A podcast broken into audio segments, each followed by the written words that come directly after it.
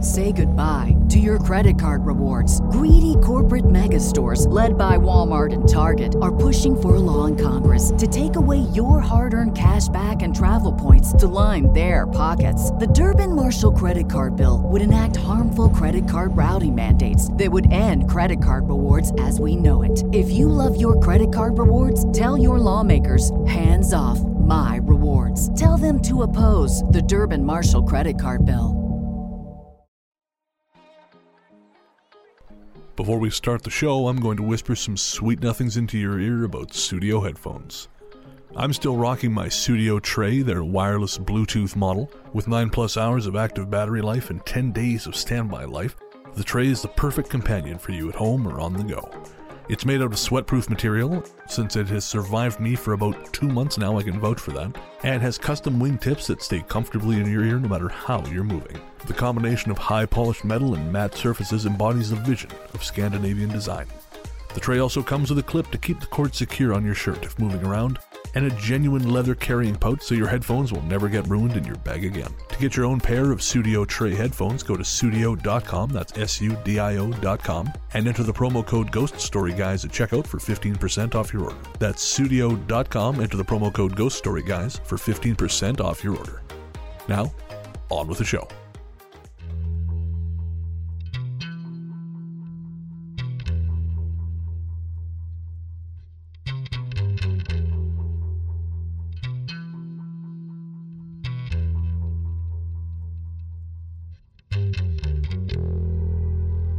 Hold hands and close your eyes.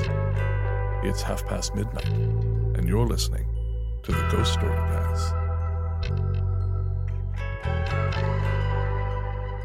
Welcome to the Ghost Story Guys. I'm Brennan Storr, I'm Ian Gibbs. and this is a show where we talk about spooks, specters, and all the other things watching us from the shadows beyond the campfire. Some conversations only make sense after the sun is set, and this is most definitely one. Thank you for tuning in. This is episode number 32, and we're coming to you from that tiny mountain cabin you dream about but could never quite reach. How you doing, Ian? I'm doing all right, Brennan. How are you? I'm tired. I have started a new job, and it requires me to work till two and three in the morning. Oh, so professional vampire. Yeah, actually, it is. Yeah, no, the uh, but the pay sucks. Oh, that's awful. You know are how you some- becoming a dad? Is that what's happening? Don't you now? put that evil on me.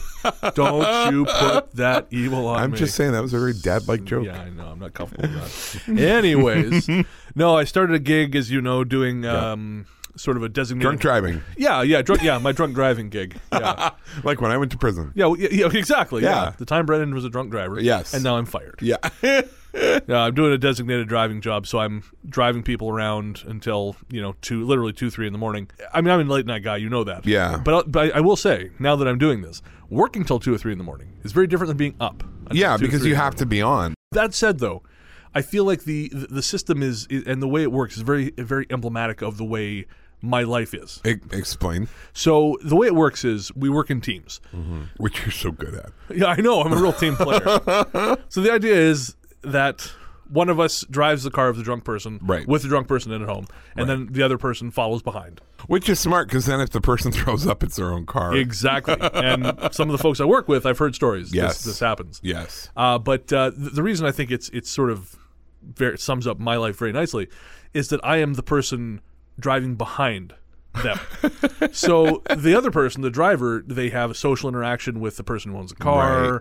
They learn to drive a new car. Right. I drive behind them in my car, drinking a Slurpee and listening to podcasts, Wow. brooding in the dark. So Oh, yeah, it's uh, it's really it's Brent all over. pretty much. Yeah. Sounds like your perfect job. I, it kind of is. It- No it- human interaction, just using your phone, get to drive, driving at night in the dark. Yeah, no, it really Sounds is. perfect. And to actually to celebrate my my finding my true path in life, uh, we're doing an episode about haunted highways. Uh-huh. We are. Our musical guest on this episode is King Dude, and I'm pretty excited about that.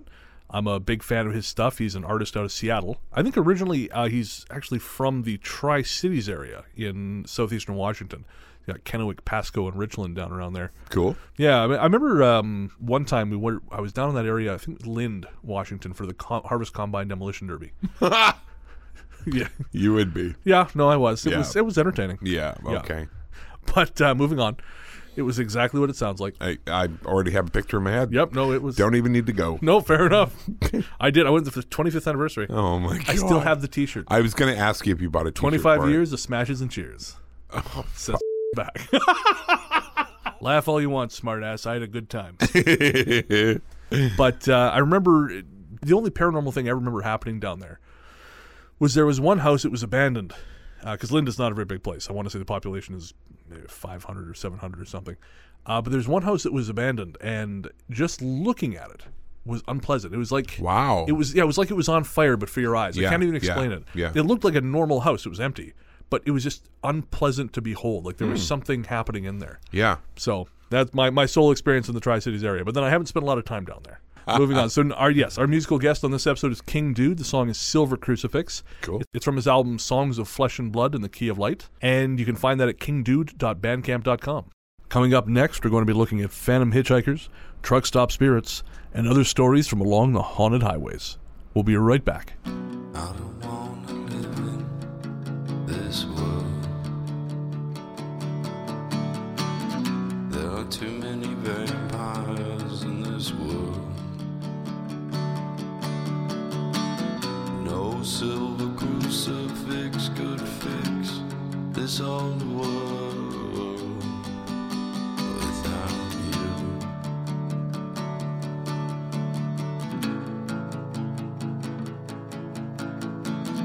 I don't wanna open up my eyes. There are too many ways not to survive.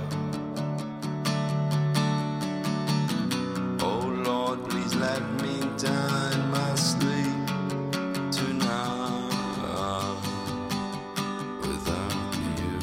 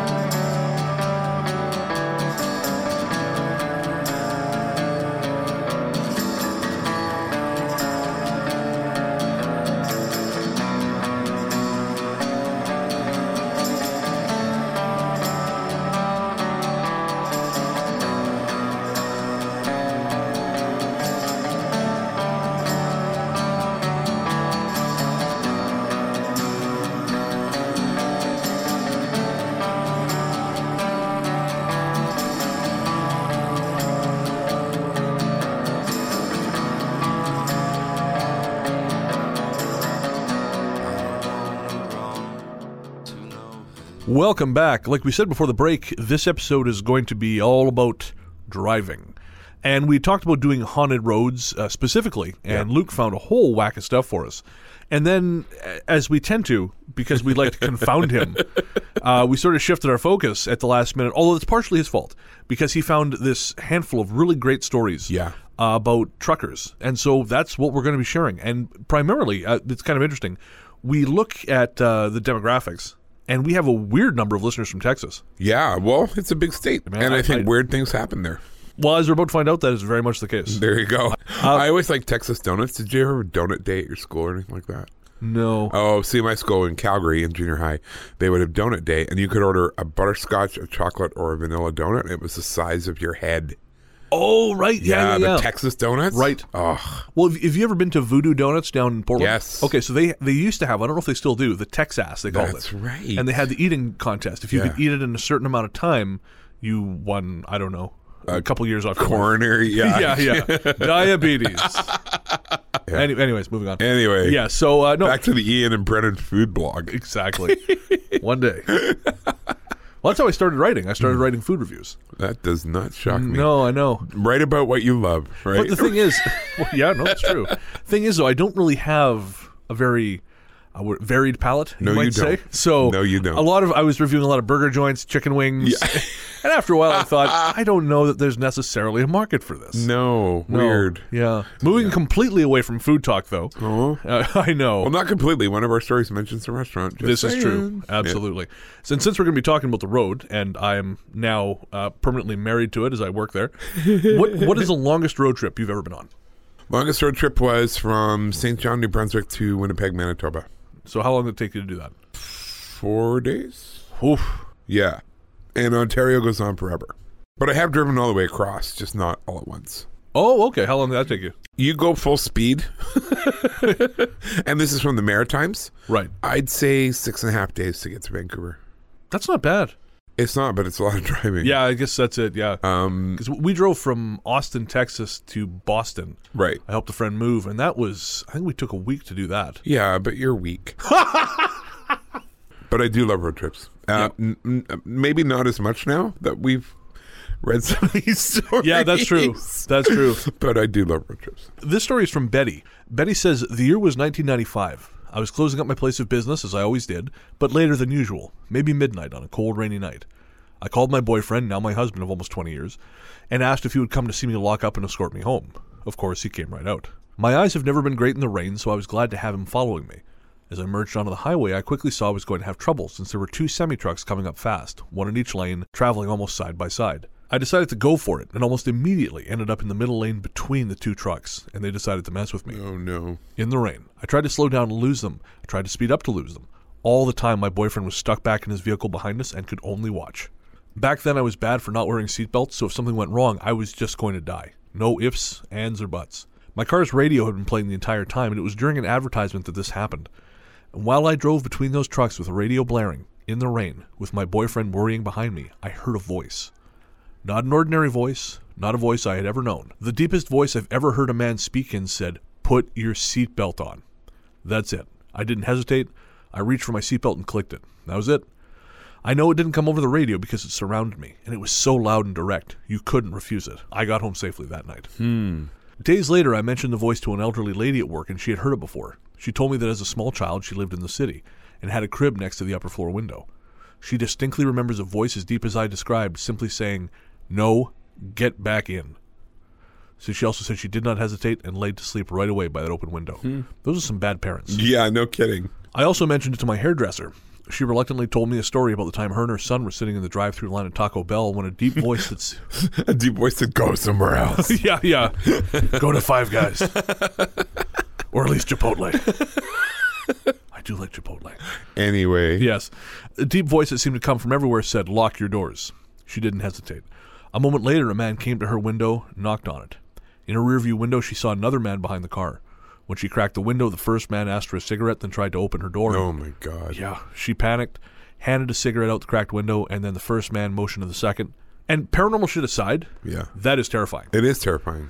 The voice thing reminds me of something. Uh, have you ever had that? I didn't have a voice. I had a shove. Oh, okay. Um, I was uh, probably seven or eight. Um, we were on a road trip, so this is appropriate for once. And um, we had a little dog, and we'd stopped at a gas station, and the dog wanted to get out, of course, to go to the bathroom. And when she jumped out of the car, she ran across the main road, and me being stupid, Right. ran right after her. Jesus. And I got to the middle of the road and I heard a horn and I looked and there's a semi coming right at me. There's no way he could stop. He was so close. And I felt a shove. I felt two hands on my back and a shove. And I ended up face down in the grass on the other side of the road. Wow. No idea how that happened. I, I froze. I locked up. There's n- I couldn't do anything. Something shoved me so hard, and uh, I got up and found the dog and picked her up and looked both ways and crossed the road and got in the car. and Never told anybody. Wow. I knew something Strange. had happened, but Yeah. I I didn't know how to process that. I think that would be hard to quantify as an adult. I mean, the fact that these Right. people are having a difficult time making sense of just a voice. Yeah. If something were to physically put hands on you and move you. Yeah, I mean, you, you that happened at Camosun, didn't it? Yeah. With the, the security guard. yeah, that's right. She was She almost fell off the roof. Um, she was tipping. She was going right. and something grabbed the back of her coat and pulled her back on. Holy and man. she turned around to say thank you to the other security guard who was just coming up through the hole in the roof. So it wasn't him. Wasn't him. Holy smokes. Nope. I've never had that happen, but I remember reading in a book, and I may have mentioned this on the show, but I, I don't know. Uh, Eric Schlosser's Command and Control. It's about uh, history of nuclear arms and Yeah. close calls with nuclear arms, and there are way more. Uh, yeah, I don't think I want to read that No, book. I would not. I mean, those poor people in Hawaii. Oh God, Jesus. yeah. But in Command and Control, Schlosser talks about all the the various near misses, and again, there's Right. an alarming number of them. But the reason I bring it up is the main plot of the book revolves around an explosion at a nuclear missile silo in Damascus, Iowa. Okay. And the way it worked was the this was a Titan II missile facility, and I believe it was in the early to mid 80s. Okay. So the rocket was undergoing routine maintenance, and at one point, one of the engineers dropped a nut or something or a wrench. Yeah. and it they're quite heavy. Yeah, and of it course. Punctured the stage one fuel tank Oh, and immediately started spraying fuel. Jesus. And of course, the way those things are built, the rockets aren't meant to hold. The, the- the actual s- shell of the rocket's not meant to hold weight. Right. They're like tires on a car. Right, pressurized. Exactly. Yeah. So once the the question was once the stage one fuel tank emptied itself, the rocket would crumple, and then the, the oxidizer tank would rupture, mix with the fuel, boom. So the whole book is about the U.S. government trying to solve this problem, Right. And it, they intersperse all these other accidents along with this, Right. But what's really interesting is eventually, I, the I can't remember the specifics, but the fuel reached such a concentration that they evacuated the facility and they had to send guys in with suits to try and see if there's anything they could do. Right. Uh, the, f- the vapor was so strong it was eating their suits. Oh, Jesus. Yeah. So they they pulled it- they pulled back, and some wit up the chain thought, oh, just turn on the extractor fan. well, of course, Yeah. spark, Boom. whole facility was leveled. Oh my God. Massive concrete facility. Oh my God. Mm. And the reason I bring it up is because there was one guy who was on site and he said the initial blast wave completely knocked him off his feet. yeah. When he stood back up, he heard a voice say very clearly, very loudly, run. So he ran. Yeah. And immediately, this enormous pillar of concrete crashed to the ground where he'd been standing a moment before. Wow. And I mean, his, his ankle was actually punctured by a piece of rebar from it, Jesus. but he would have been squashed. He would have. Yeah. Yeah. And what's really interesting, uh, just sort of throw on top of that, sort of an aside, is that missile had recently been cycled from another facility. Right. And apparently, the way they used to work is that the missiles were, were constantly cycled, I, um, I don't know, on a schedule. yeah. But the facility where it had previously been, there was a mysterious fire that killed something like 50 workers, Oh. 40 or 50 workers. They were never able to determine the cause of that fire. Right. And in the days leading up to that fire, there are numerous documented reports. This is military documentation reporting haunting in Wow. that silo. Wow. There was in, in some cases there was things like manual equipment Yeah. that was working on its own. So like tied to the missile that had been brought in. Yeah, that's it. Yeah. So 'cause Wow. after the after the fire had burned up, you know, the, the sort of the personnel part of the facility. Yeah. They cycled the missiles, and so that Oh. missile ended up in the Damascus facility, which is the one that eventually exploded. Jesus. So it could just be coincidence, but uh, it's an That's interesting kind of one. weird. Yeah. Yeah, definitely. Wow. That's amazing. So like we were saying, one of the the big treats for uh, for traveling is the food. Definitely. And I love truck stops. Yeah. I love or truck stop diners. Yeah. You know, I, I remember there used to be one outside Hope, BC. It was a Husky House. And man, it was great. Just uh, they had the Peterbilt burger, which is like a hot dog on Best burgers. Oh, Uh, Oh, not Yeah. Oh, the worst for you. so I good. can eat it now. But No. Yeah. yeah, yeah. In our wild and woolly youth. and Exactly. this next story Luke found is about a truck stop where some uh, some folks seem to be sticking around. Yeah. So it's from Brad. Nearly six years ago, I moved to Texas from Florida for work. And as I had some time before the new job started, I decided to drive the journey.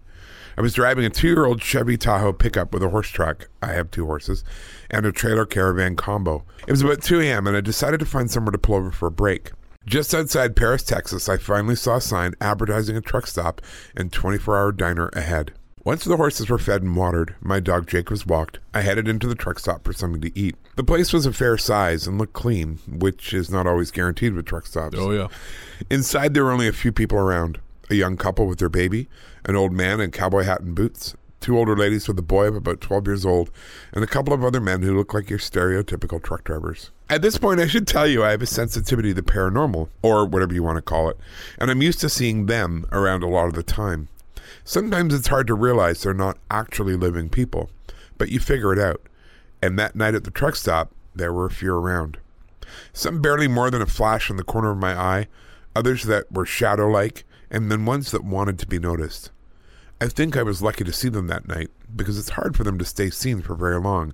I think it takes a lot of energy. While waiting for my food, I watched the doorway, and it was then I noticed the first ones a man and a woman sitting at the table next to the door, both dressed very well in the style of the mid to late 1970s. They just sat looking at each other the way people very much in love do, like they're the only people in the world. They stuck around for a while and then were replaced in the same spot by a group of four men in motorbike leathers with helmets on the table talking loudly about music. They left and the table stayed bare. Other spirits came and went. A cook who wasn't the one in the kitchen, you could see him working, standing at the door to the kitchen, just leaning on the frame and looking around like he was on a break. An old lady knitting in a back booth. Two teenage girls dressed like 1980s hairband fans who drank what looked like milkshakes. An old man reading a newspaper and laughing at something he read, while an old woman with him looked bored and drank coffee or tea from a large cup. Apart from the obvious ghosts, I could see a number of orbs of all shapes, sizes, and colors, and saw numerous flashes of fast moving spirits and two very tall shadow spirits. None of them bothered me, though, and a couple even seemed to like that I saw them, while others tried to stay out of my line of sight, like they didn't want to be noticed. It was a brilliant sight. It had been a long time since I'd seen so many spirits in one place at one time, and I felt as though it was fate for me to be there that night. Texas has some fantastic ghosts, right friendly too. Well, I believe that. Mm-hmm. So this is another one, and this one is a little more of, a, b- b- I guess, a cryptid encounter, you might say, which is something we don't normally do on the show. But I think because neither of us really know anything about them. No, we think it's kind of dumb. Yeah, that too. There's that. yeah. And that's 10 listeners gone. Which, with a show this small, that's a substantial number. It's not okay. I don't. Here we go. I don't disbelieve them. Right. I just have no interest in it. Fair enough. I'm more about the weird shit you, you can feel but you can't see. But if there's some big monster ape walking around the woods, well, that's cool. He can stay there That's it. Jesse, with don't, the go, bears and the grizzlies. That's cool. don't go camping. Stay out of the woods. Well, yeah, there's that. Problem solved. It's You're a right. PSA here on the Ghost Story, guys. Stay out of the woods because there's ghosts and Bigfoot. Instead, have chicken wings. Have chicken wings and stand Get- and don't move. Well, no, go out and get drunk and then call us to drive your car home. Yeah, there you go. yeah, yeah. Well, you, not me. Brent's well, no, no, No. Brent's got to eat. All right, so this story's from Tim. My friend and I were driving late one night on I 37 in southwestern Texas going towards Corpus Christi when we both decided we were too tired to go on. I pulled off into a truck stop parking lot and we both fell asleep. A little while later, we were startled awake by a loud bang on the side of the cab. We woke up immediately to find this big lizard like creature with red glowing eyes and sharp teeth looking right back at us. Not cool. No. I couldn't tell you how long it stood there, but then it flew off over the cab and it was gone. I never saw it again. He goes on to say, No, I didn't fall asleep watching the movie Jeepers Creepers and have a bad dream, and I don't care if you believe me, but my friend and I both know what we saw. Well, and that's the thing. If it's just you, you can kind of more explain it away. Oh, I had a dream. Yeah, But both of you? no, that's it. And I, I know some people talk about things like shared hysteria. Right. But as far as I know, we have not identified a mechanism for such a thing. No, and I mean it could be shared hysteria if you're both talking about something, and you know what I mean. Like you can kind of build on to what each other is saying. But when you wake up, no discussion. You see the same thing. Come on, Yeah. there's something going. on. Yeah. And, and I figure if, if, if there's going to be some kind of creature like that, the wilds of Texas is where you're going to find it. Absolutely. Yeah. So this is uh, another. This one freaked me out. Yeah, yeah. This is this is another one from the uh, "Don't Ever Sleep" file. Many years ago, I was on a shift called Meet and Turn. This is where the driver that is domiciled out of the city will drive a load halfway to its destination, while the other driver that meets him halfway and brings the load where it needs to be delivered. I've been doing runs like these for several months, and I consistently found myself getting on point an hour before the other driver. On one run, I found myself waiting in the dark, empty lot around 3 a.m., and since there was still some time to kill, I decided to close my eyes and take a short nap. About 10 minutes into my nap, I was awakened by a barking dog. I tried to ignore it, but the bark carried on for several minutes, and it grew louder and closer. At this point, it became clear he's either trying to alert me of something or he's just being a pain in the butt.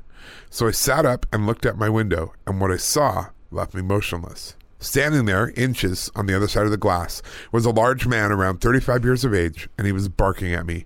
His eyes were crazy, he- and he was even frothing a little from his mouth.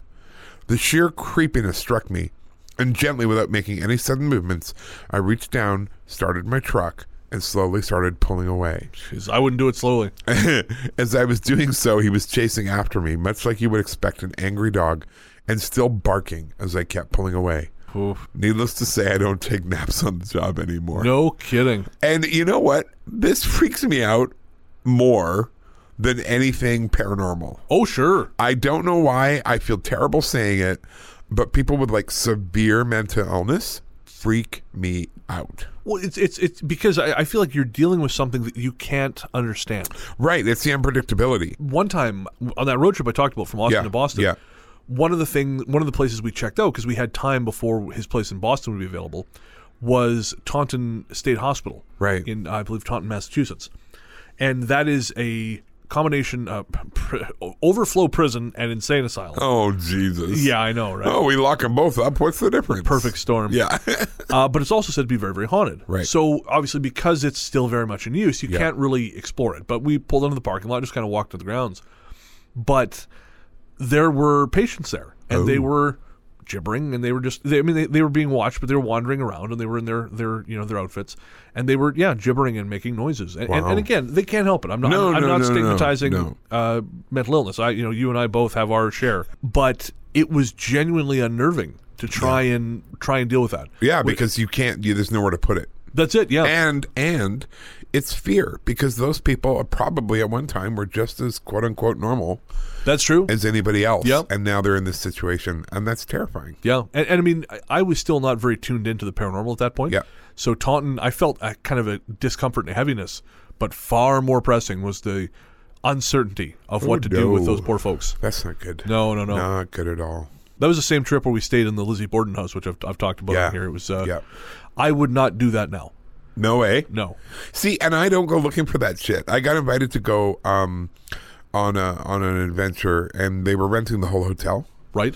and I was like, nope, Really? uh, no. I went to Ma Miller's with the same group, and it was great. We, we just dropped someone off there the other night. There you go. So I went. I went to Ma Miller's um, after closing, and we were there till about three a.m. And I've talked about this before, and that's great because I got to leave Right. and go home, and on my way home, make sure nothing had followed me. Right. But sleeping in the haunted hotel? Are you kidding me? Yeah. no way. No way. I remember checking into the, uh, and I, again, I may have mentioned this. This is the problem. Yeah. Doing the show now, we've, this is a 30 second episode. I don't remember which stories I've told and which I haven't. Right. Anyways, so this would be about eight years ago now. I moved into, uh, for a night, the Copper King Mansion, Okay. uh, which is a bed and breakfast in Butte, Montana. Right. And the first night in town, I had stayed in some, I think it was a Holiday Inn Express on the highway. Right. And then I moved into the Copper King. Pretty much the same thing. Yeah, yeah.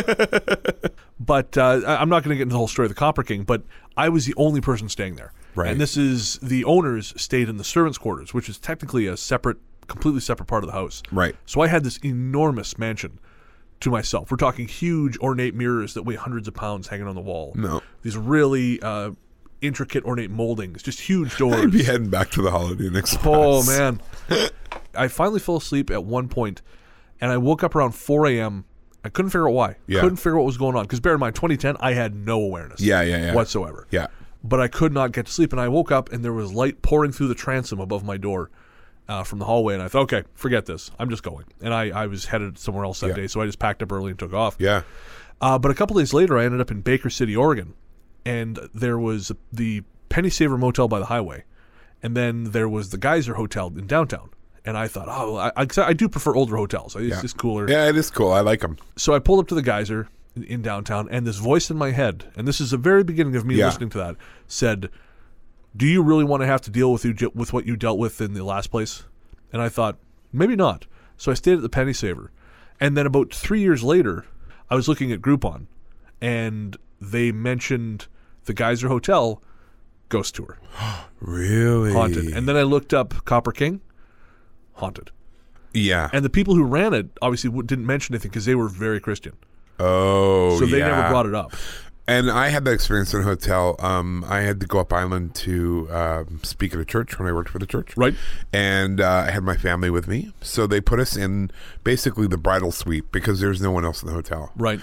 and uh, it had two bedrooms and it had a living room and a kitchen so you kind of had this great big room you went through a doorway and there was a bedroom bathroom bedroom Right. Hmm. and uh, we all kind of went down to go to sleep and i could not sleep And as I lay there trying to go to sleep and letting myself drift, um, it was really clear to me that something was seriously pissed I was there. Right. Wasn't bothering my son, wasn't bothering Margaret at all. It was absolutely focused on me. So I got up and went and climbed into the bed with Jansen because, you know, it's like two queen size beds. So I thought, oh, I'll go in there and it'll leave me alone. Nope. quality?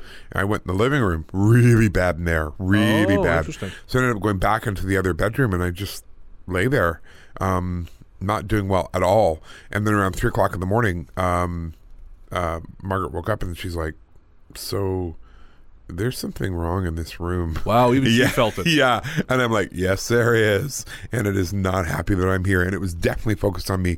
So my my when I was sort of reaching out to it a little bit, not too much, um, it was a woman, and and something happened to her in that room. Oh wow. Yeah, and it wasn't good, and it was a long time ago too. It wasn't, um, you know, the last 10, 20 years. This is like, Right. forty or fifty years ago. Um, but I left, and I was like, not doing that again. So that feeling of just not being able to sleep, and I can't imagine being in a giant empty building. Like, Oh, oh, the Copper King. dear God. Oh yeah, no. I mean, if you're in Butte, definitely take the tour. if- Yeah. If, it's still open. I mean, again, this is eight years ago. Yeah. Very cool old house. A lot of antiques. They spent a lot of time furnishing it. Yeah. But uh, I mean, hell, you might want to stay there if you're into that kind of thing. I guess. But I don't. I, I generally don't make a point of staying in. I actually want to sleep. Yeah, that's it.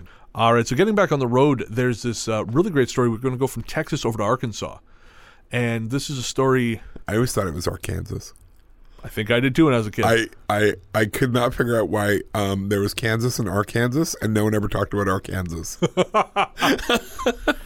all I've ever seen of Arkansas is the interstate. I've driven all the way across. Like I've driven Okay, from, yeah. from west to east on the interstate. I don't know anything about it. Yeah, no, same here. I got off the interstate once to gas up. It was really humid. Yeah. Uh, the end. Yeah, That's I the- know it's terrible. Uh, so this story comes from Karen. Karen says, "My adopted mother was a long-haul trucker for more than 20 years. One time it was around 9:30 p.m. on a road in Arkansas when a herd of deer ran out in the middle of the road. Traffic went from 70 miles an hour to brakes right away. There were two other 18-wheelers in front of her and three cars in front of them, so you can imagine how it went. The 18-wheelers had to stop so quickly that they jackknifed and cleared everything in their path, including the cab of the truck. It was a mess." There was wreckage and pulverized deer all over the road. Luckily, my mom had been following far enough back, she had time to stop. As she pulled off the median, she noticed a man standing six feet from her trailer, and she couldn't figure out how he had gotten close to her trailer so fast without her seeing him. She said he had one hand across his chest and one hand in his pocket, and he just stood there looking confused. When police arrived, one of them questioned my mother, and as she told the story, she said, Someone needs to check this guy out back by my trailer. He looks really confused and he might wander off into traffic. The officers couldn't see or find the man, so my mother gave him a detailed description, down to the shoes he was wearing and the amount of facial hair he had. He walked away for a minute, and when he came back, he said, The man you described is the owner of that wrecked 18 wheeler, and he was found dead at the scene. She was in shock as a cop just turned around and walked the other way. After she left, she stopped at a truck stop, and on the news was the wreck she just witnessed. There were four fatalities that night, and the man she saw next to her truck was confirmed to have died in the accident. Wow. Yeah, I, eh, that's not the first time I've heard that kind of thing. No, and I wonder too. I wonder because the fact that the cop just said, Yeah, turned around. yeah.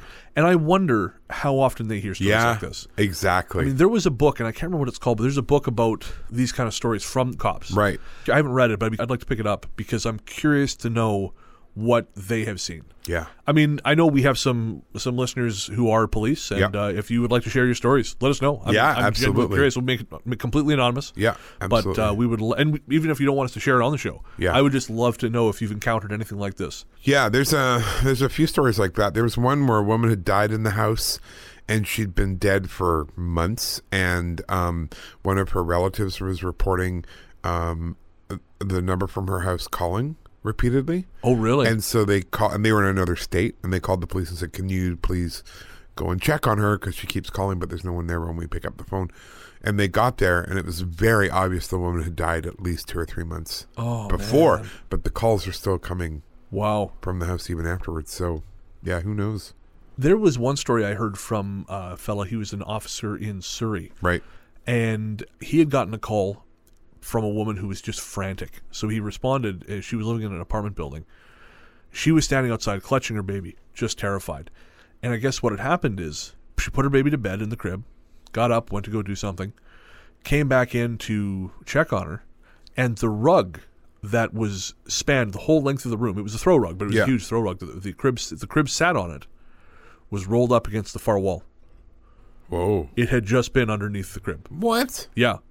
So she grabbed the baby and bolted, Right. panicked. And cop went in, and obviously he found no sign of intrusion. Yeah. Nothing had been taken.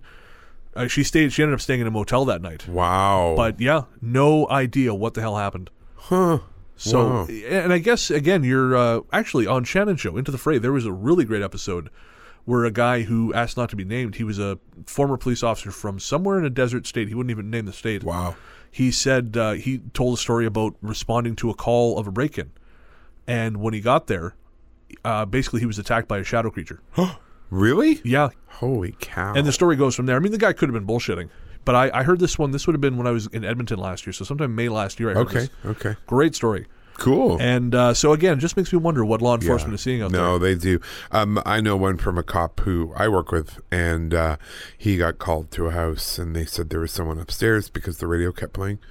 So it was two teenage girls home by themselves. there. Right? So the, he put the girls in the car, lock, kind of you know locked them in there, and then he went upstairs to see, and it was silent. And he's checking all the bedrooms, and then as he's checking the bedrooms, the radio comes on in one of the bedrooms, and he goes in to see who turned it on. The girls had already unplugged it, Oh man, and it was playing music, and he just turned on his heel and he left. yeah, I would too. Yeah, and he said to the girls, you know, there's nothing up there, but. Like music's playing, so yeah. enjoy your night. but he said that was the creepiest, and he didn't believe in any of that kind of thing until he saw that himself. Wow. Yeah, Well, come to think of it, that just happened to some friends of mine. really. Yeah, they had an alarm go off in the house. There's no batteries in it. It's not plugged in. Wow. And back to the road. This Yeah. one, uh, again, in Texas. I was trucking on a run through east central Texas, heading back to Louisiana in the middle of the night. While driving up a hill on a smaller state highway, my truck started acting funny. It was slowing down as I approached the top of the hill, and I couldn't make it go any faster. There were old wood frame houses on the sides of the road, but it looked like everyone was in bed for the night. The wind was blowing leaves across the road in front of me, and something about that didn't look right to me. I started to be more than a little freaked out, but kept as calm as I could. Just as I reached the top, my truck almost stopped completely, and I heard the passenger door latch, which I keep locked, click like someone had opened the door. Oh my god. The door swung open for a few seconds and then shut. After this, the engine smoothed out and I started to pick up speed. I kept going until I got to the next truck stop and got some coffee and myself to try and get my brain working again. Yeah. So did something get in or did something get out? Right? That Neither would- answer is good. No, because I mean, it, it sounds like it was slowing the truck down so it could get in. Yeah. I've heard stories of uh, the Malahat, which Yeah. is the highway north of where we are, and people look turning and looking. There's someone in their car. Yeah, in the for- back seat. Yeah, for yeah. brief periods. Yeah. What a horrifying Yeah. thing. Even if they're even if they're completely benign. Yeah. Just the fact that there's someone now in your space and you Yeah. can do nothing about it because you're Well- hurtling along the highway. Well, a lot of people have died up there, so of course, yeah. wouldn't shock me. Souk Road's the same way. And speaking of uh, things opening and closing on their own, this next story has uh, a little bit of that too. I used to drive between San Francisco and Cheyenne, Wyoming. A lot of the times, it's about 16 to 20 hours of driving, depending on the weather. My second time driving that route, I was driving at about 2 a.m. when suddenly my truck starts to make this odd grinding sound, like I'd run over something and it got stuck. I pulled up to a well lit rest stop and waked my buddy up who'd been sleeping the whole time. As we got out of the truck, I explained what I'd heard, but was interrupted by what sounded like a kid crying. We were totally alone at that rest stop, but at the same time, we'd heard stories about child trafficking and kidnapping, so we decided to check it out. The noise seemed to be coming from the bathroom, so we grabbed our flashlights and made our way towards them. As we got closer, we realized it was coming from the woman's bathroom, a low, dull sobbing, and we prepared for the worst. We walked in expecting to see someone brutally beaten or worse, but it was completely empty. We could still hear the crying, but there was no one anywhere. We called out, checked each stall, and even looked exactly where the noise was coming from. Nothing. We couldn't figure out if we were being pranked or not. Maybe there was a hidden camera or a speaker. It seemed like a long shot, but who knows? The noise kept going until my buddy opened a small window, and then it stopped dead. We waited for a few seconds because we weren't sure what that implied. Then the window slammed shut on its own and the crying started again. We were out of that bathroom in seconds, and as we ran towards the truck, you could still hear the crying. The grinding noise was still there, but we ignored it until we got to another rest stop miles down the road. Underneath my truck, we found a piece of red and silver metal, which I took to a mechanic friend of mine a few days later. He said it was part of a kid's bicycle. I don't know if this is somehow related to our experience, but it was one of those moments for me that I will never forget. Is that what they told their wives they're doing at the restaurant? I don't know. Is that uh, is that a handy excuse? I don't know. There were ghosts, baby. but that would be okay. First of all, if I heard the crying, I'd like push the door open with my foot and go, "Hey, anybody in there?" And if no one answered, I'm out. yeah, that's true. Like, I mean, I would check it out because, uh, yeah, I agree with them. It could be a kid in trouble. But if you open the door and you're like, "Hey, are you okay in there?" and you get no response, time to go. Yeah. And the the time with the bike piece. for me, I don't think the part of the kid's bicycle is related to what they heard in that you know like a kid died and therefore I think if the, if we're going to take any kind of uh, sort of or assume any kind of connection, Yeah. I think it's that that is the, that was there. So they would slow down, Right. and have that ex- and be there for that. Oh, I see. Yeah, yeah, Like yeah. that, that just happened to be the thing that caused it to happen. right. You know, right. I don't think it was necessarily. tied in like a haunted piece of metal. Yeah, yeah, yeah. I get it. So this next story happened to Jim. Jim says this happened on I-81 off exit 98 near Dublin, Virginia. It was around 3:30 in the morning and I couldn't keep my eyes open anymore, so I decided to pull in for the night. There's a fast food joint in the area, so I pulled into their empty lot, released my brakes and stumbled back into the sleeper for the night. As soon as I lay down, I hear a banging on the door and I was pissed. My first thought was cops telling me to move along because this was private property. So I got up, opened the curtain, and there's no one there. It's dead quiet. Then I hear knocking on the top sleeper windows, which are pretty damn high, maybe 10 feet off the ground. Oh no. on the left side of the truck is a slow and steady knock, and on the right it's more fast paced. Oh my god. But I'm so tired I can't do anything about it, and I fall asleep. Mm. that night I had the worst dreams, and all night couldn't shake the feeling that someone was watching me. Because someone was Someone was 100% Oh my watching me. God. I can't believe he stayed. uh, in a mobile thing. Like, I mean, if you're in a house and you would have to like leave the house to get to your car, I get it. You kind of hunker down and hope for the best.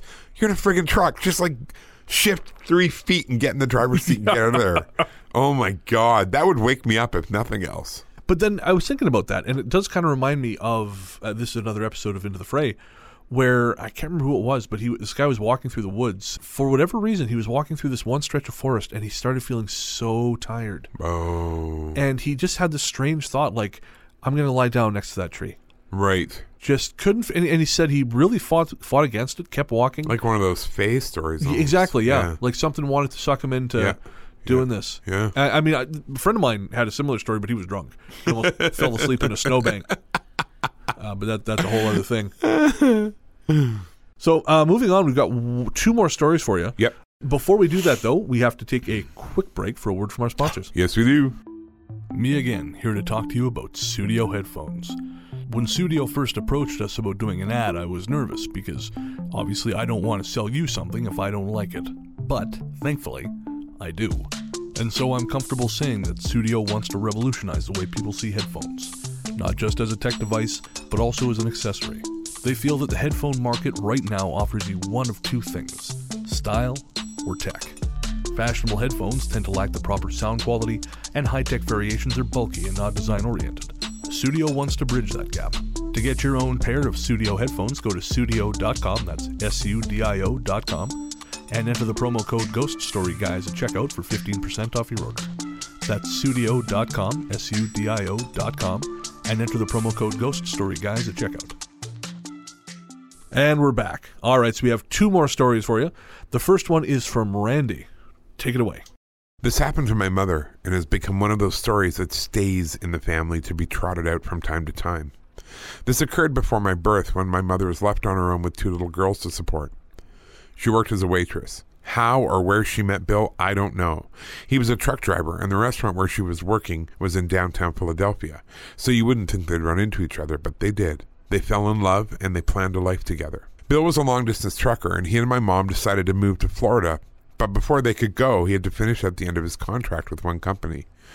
Well, he'd given my mother the number to a truck stop somewhere in western North Carolina, one where he usually paused after crossing the Smokies from Tennessee, and she would check in on him there when he arrived.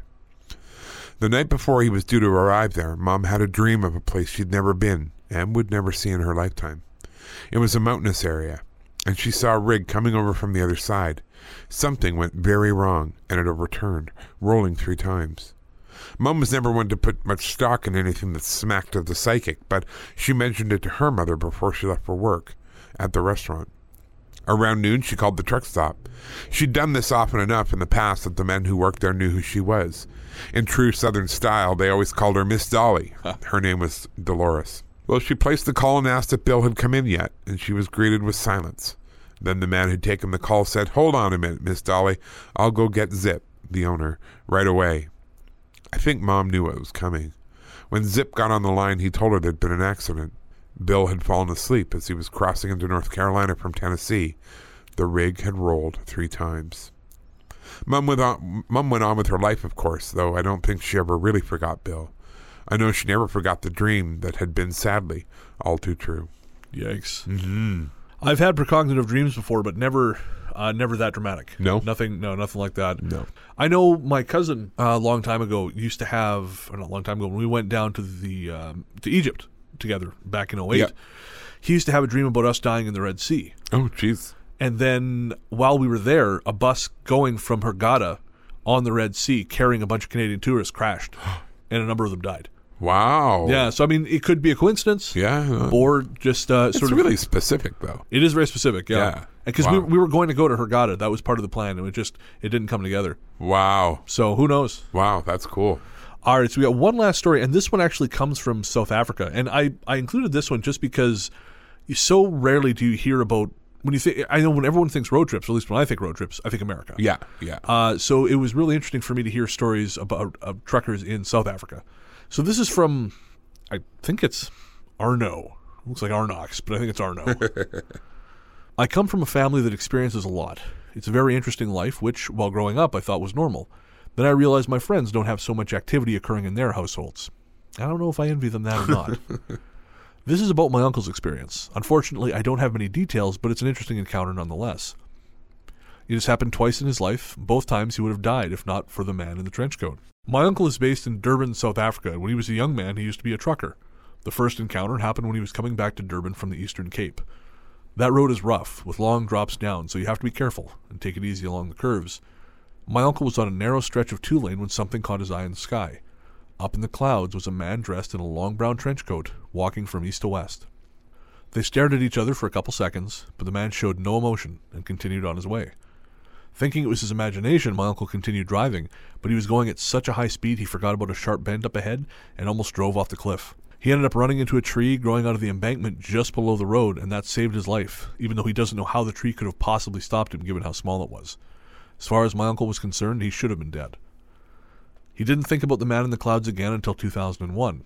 It was in the afternoon, and he was driving home from his office when again he noticed a man wearing a trench coat walking in the clouds. The man looked down at him, and he realized it was the same one he had seen years ago when he was still a truck driver. The man was again walking from east to west. This time he disappeared, and my uncle carried on driving. What happened next is still a mystery to him. The axle from his hind wheels broke, and the vehicle spun out of control, colliding with another car. My uncle was almost killed on impact. The insurance people later could not determine how the axle had broken and concluded it must have been a factory defect. My uncle drifted in and out of consciousness for a long time, mumbling about the man in the sky. We all thought he was delusional, but then, once he recovered, he told us the full story and that he thought the man must be his guardian angel because in both accidents, he feels like he should have died. Guardian angel? Well, that's or- it. I'm this is more like supernatural dick. Yeah.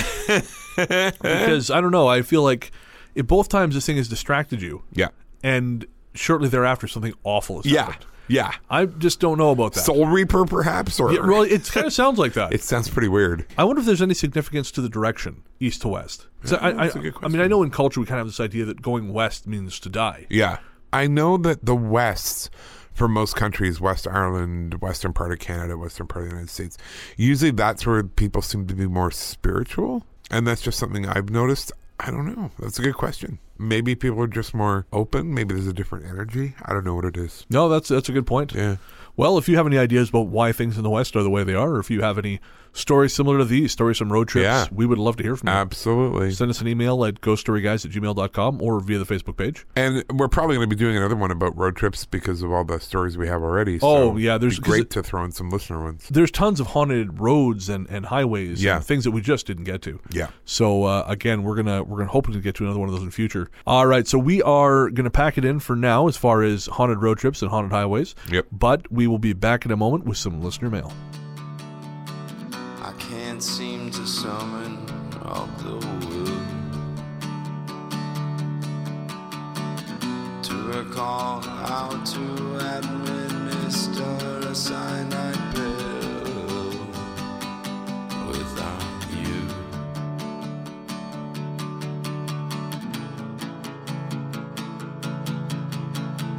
And I don't wanna live in this world. There are too many vampires in this world. No silver crucifix could fix this old world without you.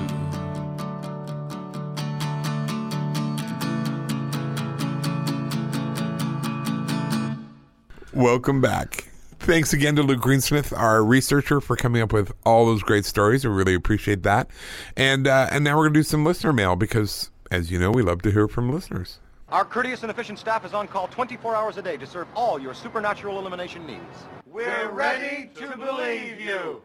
So the first one is from Tori, uh, who of course is the publicist from Touchwood, who published Yep. your book. Yep. And uh, she says, "Thanks for the shout out, Ian. Love it. Uh, none for you, Brennan. Hurtful. Yeah. hurtful. Accurate. I thought we had something, Tori, but no. That's fine. she says she's also been to that hotel in Powell River, which is something we discussed on a previous episode. Yep. So, uh, thank you, Tori. I guess that's fine. no, don't worry about it. I'll be okay. Your soul will stop bleeding at some point. Yeah, yeah, that's exactly it. Uh, next up is an email from Lindsay, which we haven't responded to yet, but we will. It, it sort of got lost in the shuffle.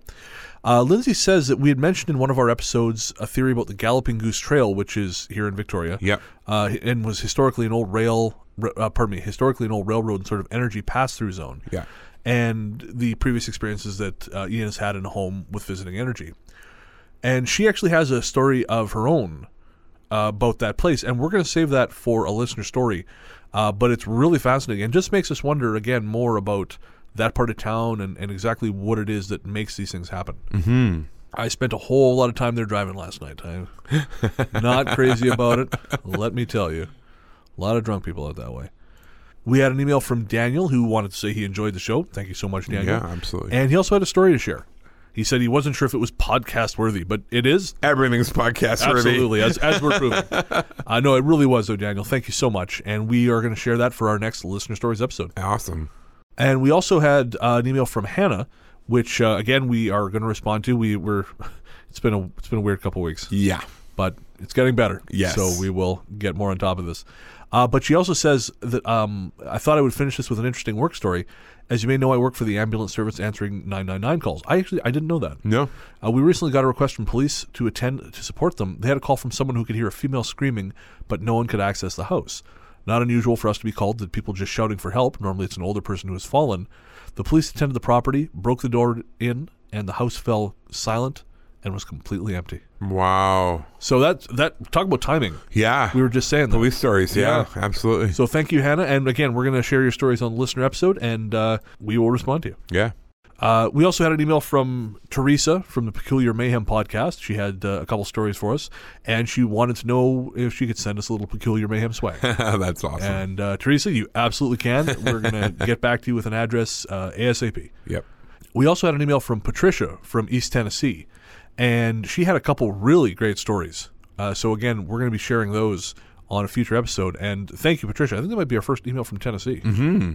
Uh, Rin wrote in, who had her own story. Rin is a regular listener to my radio show, Largely the Truth. Right. And she's always uh, always willing to chat when I'm on the air, which is nice. It Nice. makes it feel not quite so lonely out there.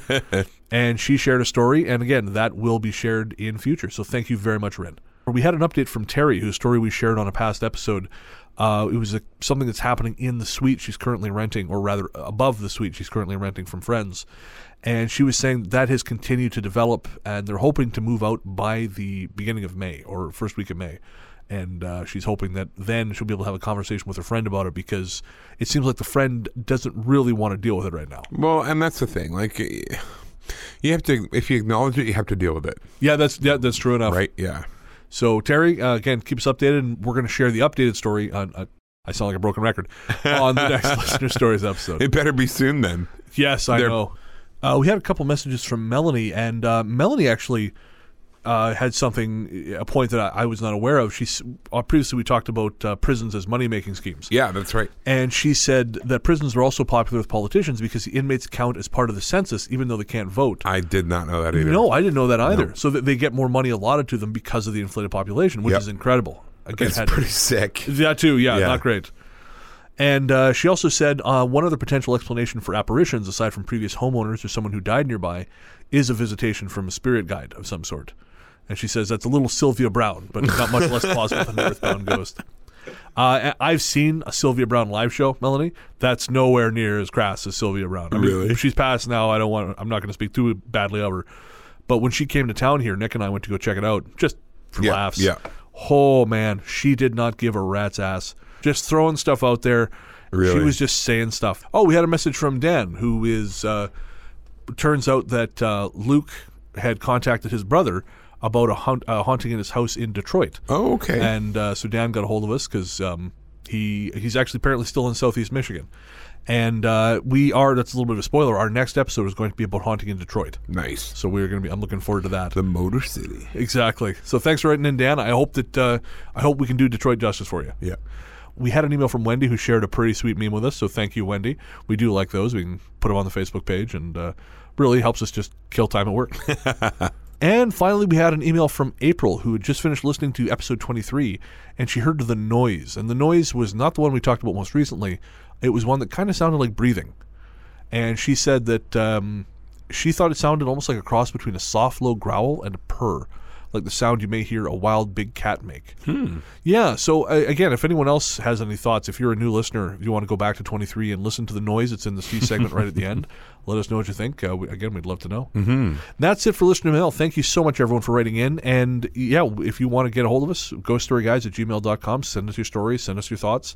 We're on Facebook at Ghost Story Guys. I'm on Twitter and Instagram at Largely the Truth. Ian doesn't really do social media aside I'm- from the Facebook page. Facebook stuff. Yeah. Yeah, Ian does Facebook. Uh, so if you want to get a hold of, of us on there, you can.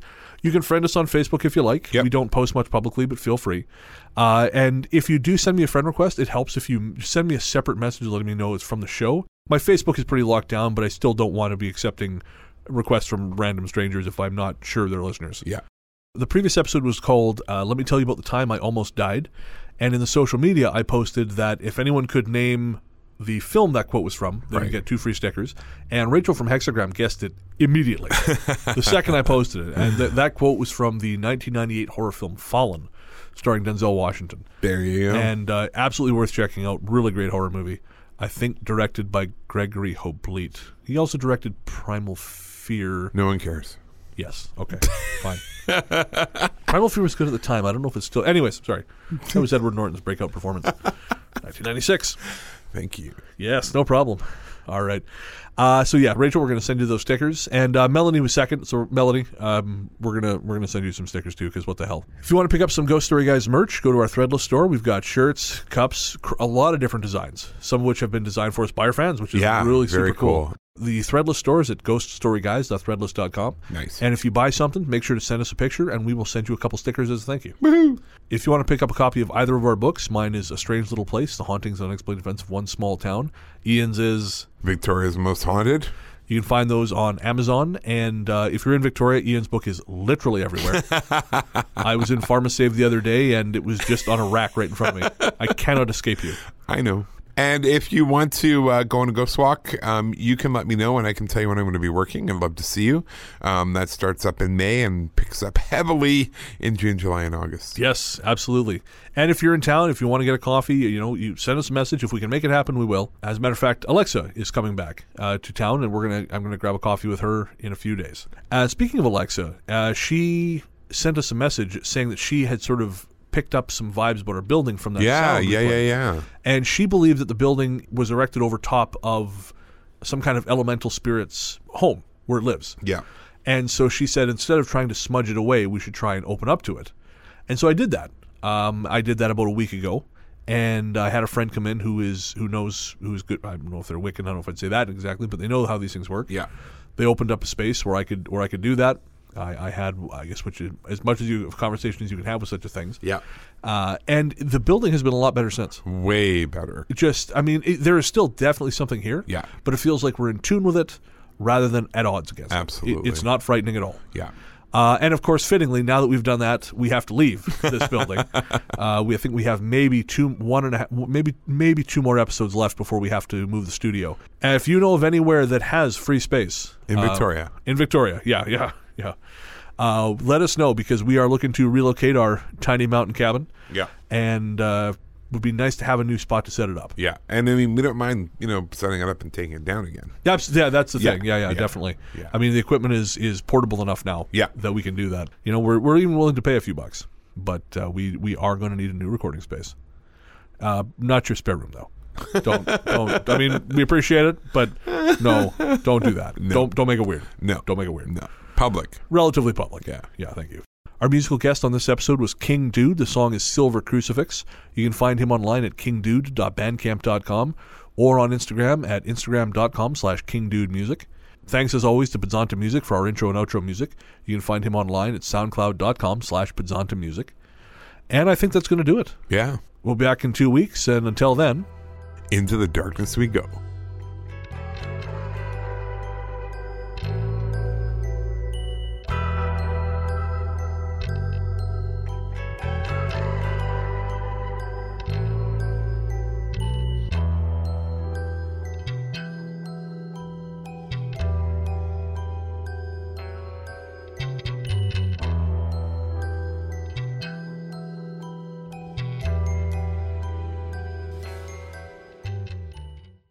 When I said, Are you ready? why, am I ready? Not is we were, are we recording? You said, Yeah. I am ready to start recording. I am ready to hit the record button. Is Yes. that what You're saying. I do like Tennessee. It's a pretty state. It is. Yeah. Don't do this one first. It's depressing. And yet it's first. Yeah. In a world of cut and paste, you put that first. give you a world of cut and paste. Yeah. Give you a world of heard you mother. Oh, just line up. yeah. I got nothing I can threaten you with. This is brutal. I'm gonna spin kick you in the balls. That's what I'm gonna do. Yeah, turn down your fucking microphone. Death on the road. Like that raccoon I saw last week. Oh, hey oh. Bow tie twirls. That's one time too many, brother. One time too many. Say goodbye to your credit card rewards. Greedy corporate mega stores, led by Walmart and Target, are pushing for a law in Congress to take away your hard earned cash back and travel points to line their pockets. The Durbin Marshall credit card bill would enact harmful credit card routing mandates that would end credit card rewards as we know it. If you love your credit card rewards, tell your lawmakers hands off my rewards. Tell them to oppose the Durbin Marshall credit card bill.